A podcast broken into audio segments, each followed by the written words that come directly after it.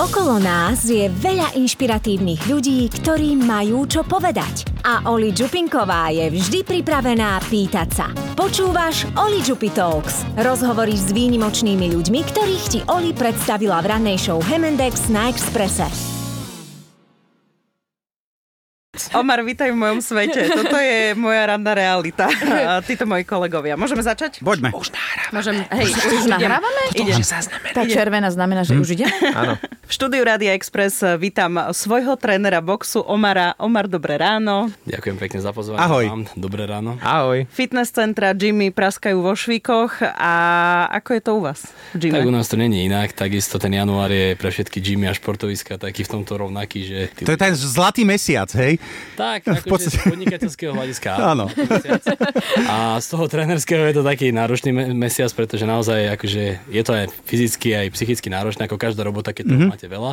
Ale samozrejme, že sa tomu tešíme, keď ľudia športujú, my sme radi, robíme, čo nás baví, takže určite, že je to lepšie, keď Jimmy praskajú vo švikoch, ako naopak, keby to bola taká, také mesto duchov. Hej, že Tak si to užite do konca januára. No, je A ľudia, ľudia znamená ženy alebo muži? Viete čo, No. takto štatisticky presne to neviem povedať, ale ja by som povedal, že u nás konkrétne v gyme, neviem ako to je v ostatných gymoch, je to tak pol na pol, čiže možno, že by sa niektorí ľudia čudovali, ale ženy veľmi, veľmi hodujú týmto, týmto bojovým športom, takže u nás je to, že strašne veľa žien a strašne veľa mužov, aj by som to povedal tak 50 na 50. Dobre, a vy zvyknete aj prehovárať niekoho, keď už vidíš, že sa končí ten január a že už on už tak aj trošku tak rečšie začína chodiť na tie tréningy, že počúvaj, budeš chodiť aj v sep- vo februári. Aj v septembri?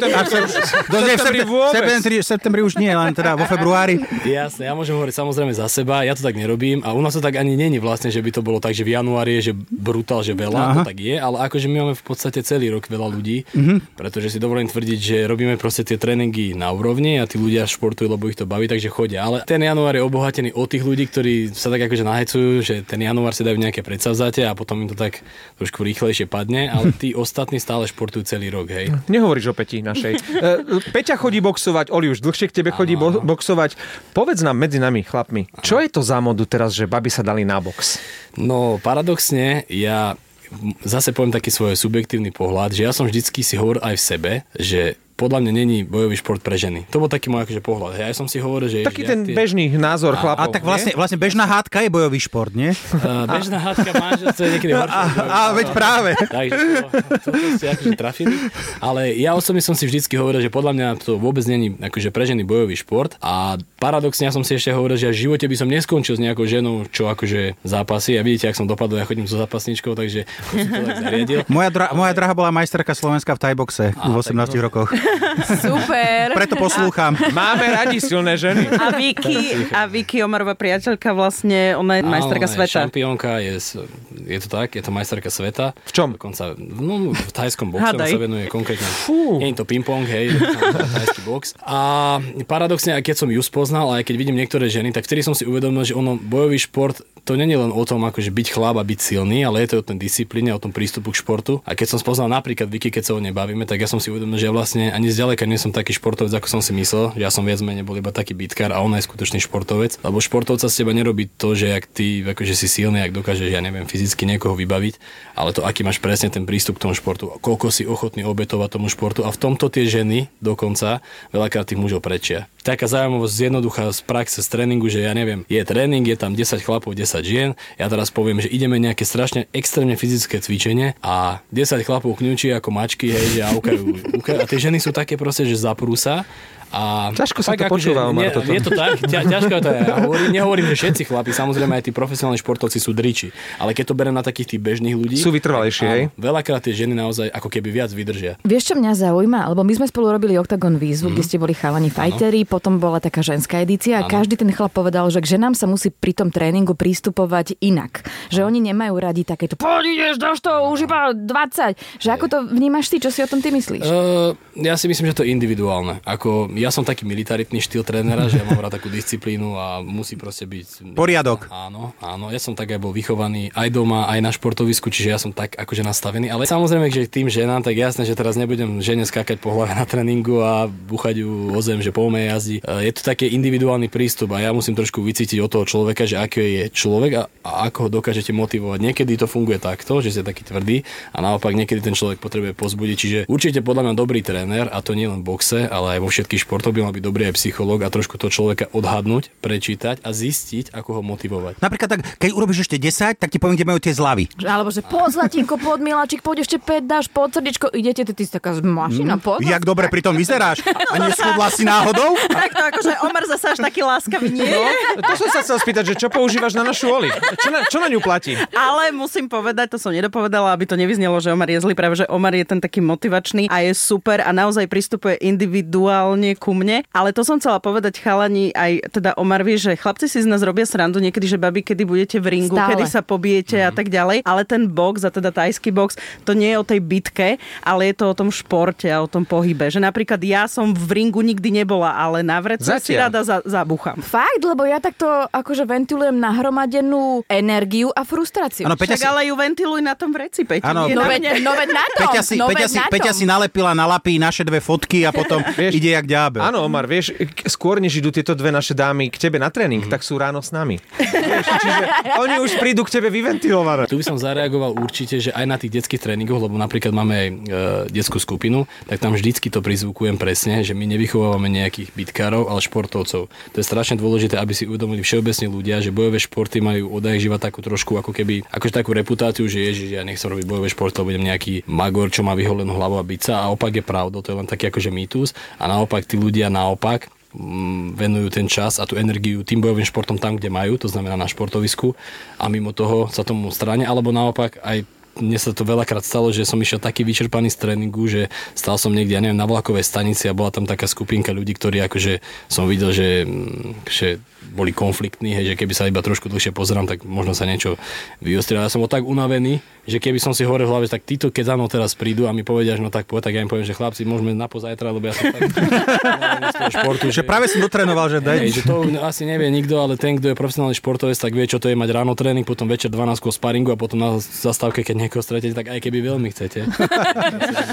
Pozajtra. Iba to zhrniem, pointa je, že bojové športy naopak vedú k disciplíne a k športu a nie k bitke. To je taký mýtus. No.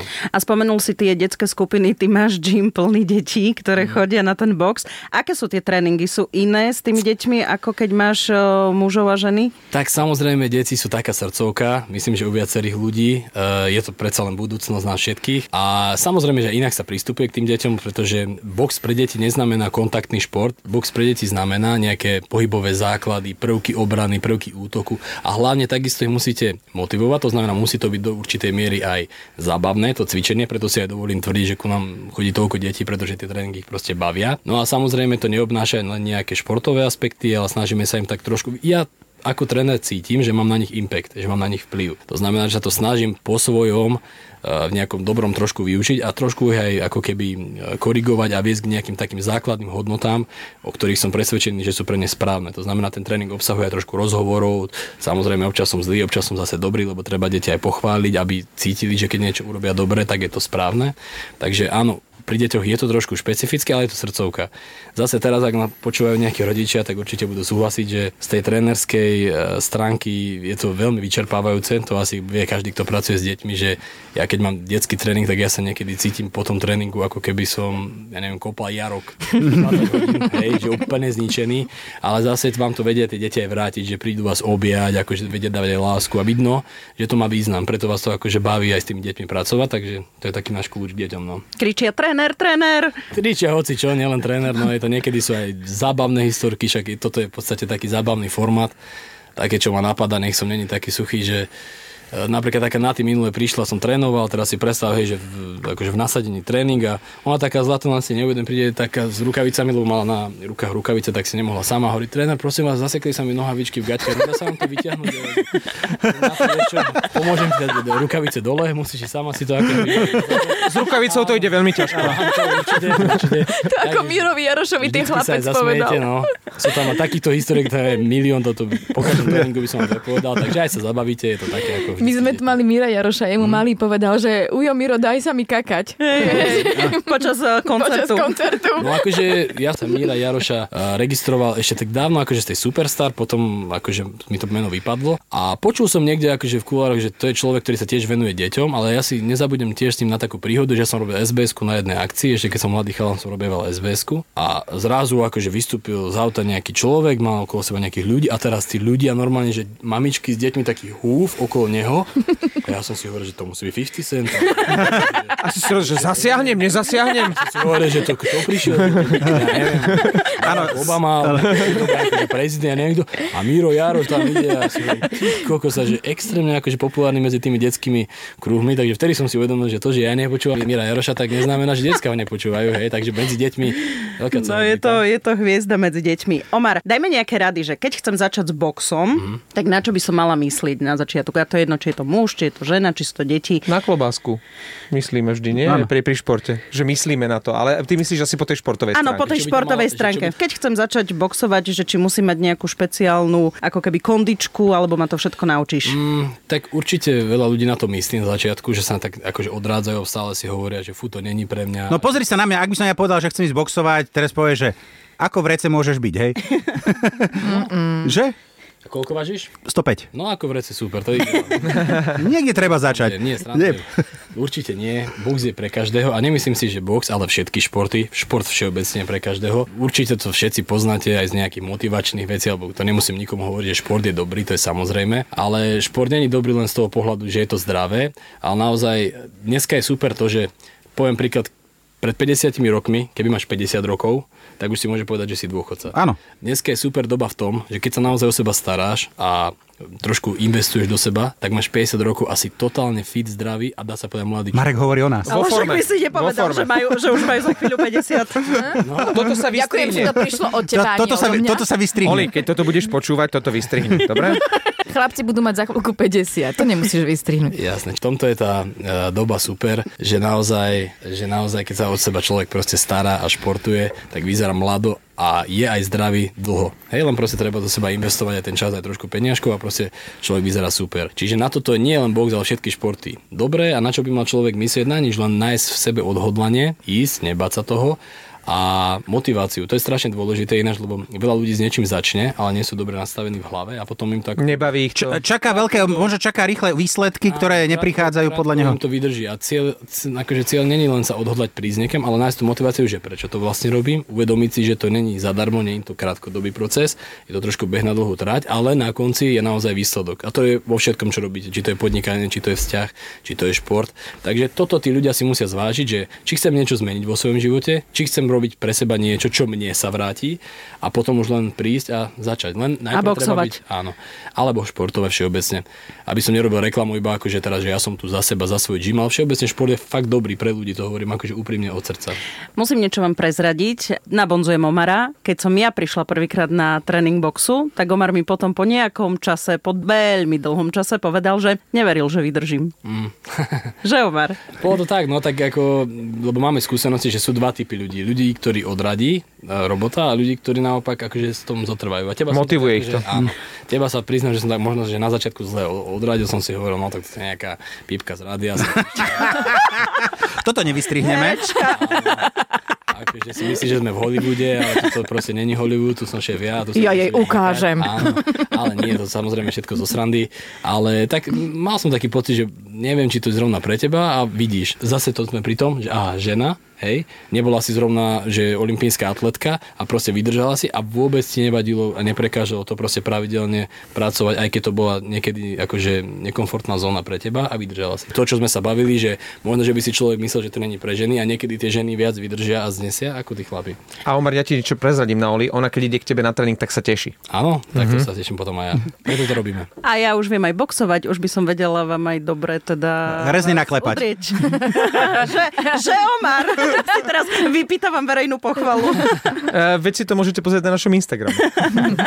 Omar, ďakujeme veľmi pekne za tvoj čas, za rozhovor a vidíme sa na tréningu. A ja vám všetkým veľmi pekne ďakujem aj za pozornosť, aj za pozvanie a dúfam, že som aspoň nejakých ľudí trošku motivoval k tomu, aby pre seba niečo robili a začali športovať aj spoločne s nami. Chceš viac inšpirácie? Žiadny problém.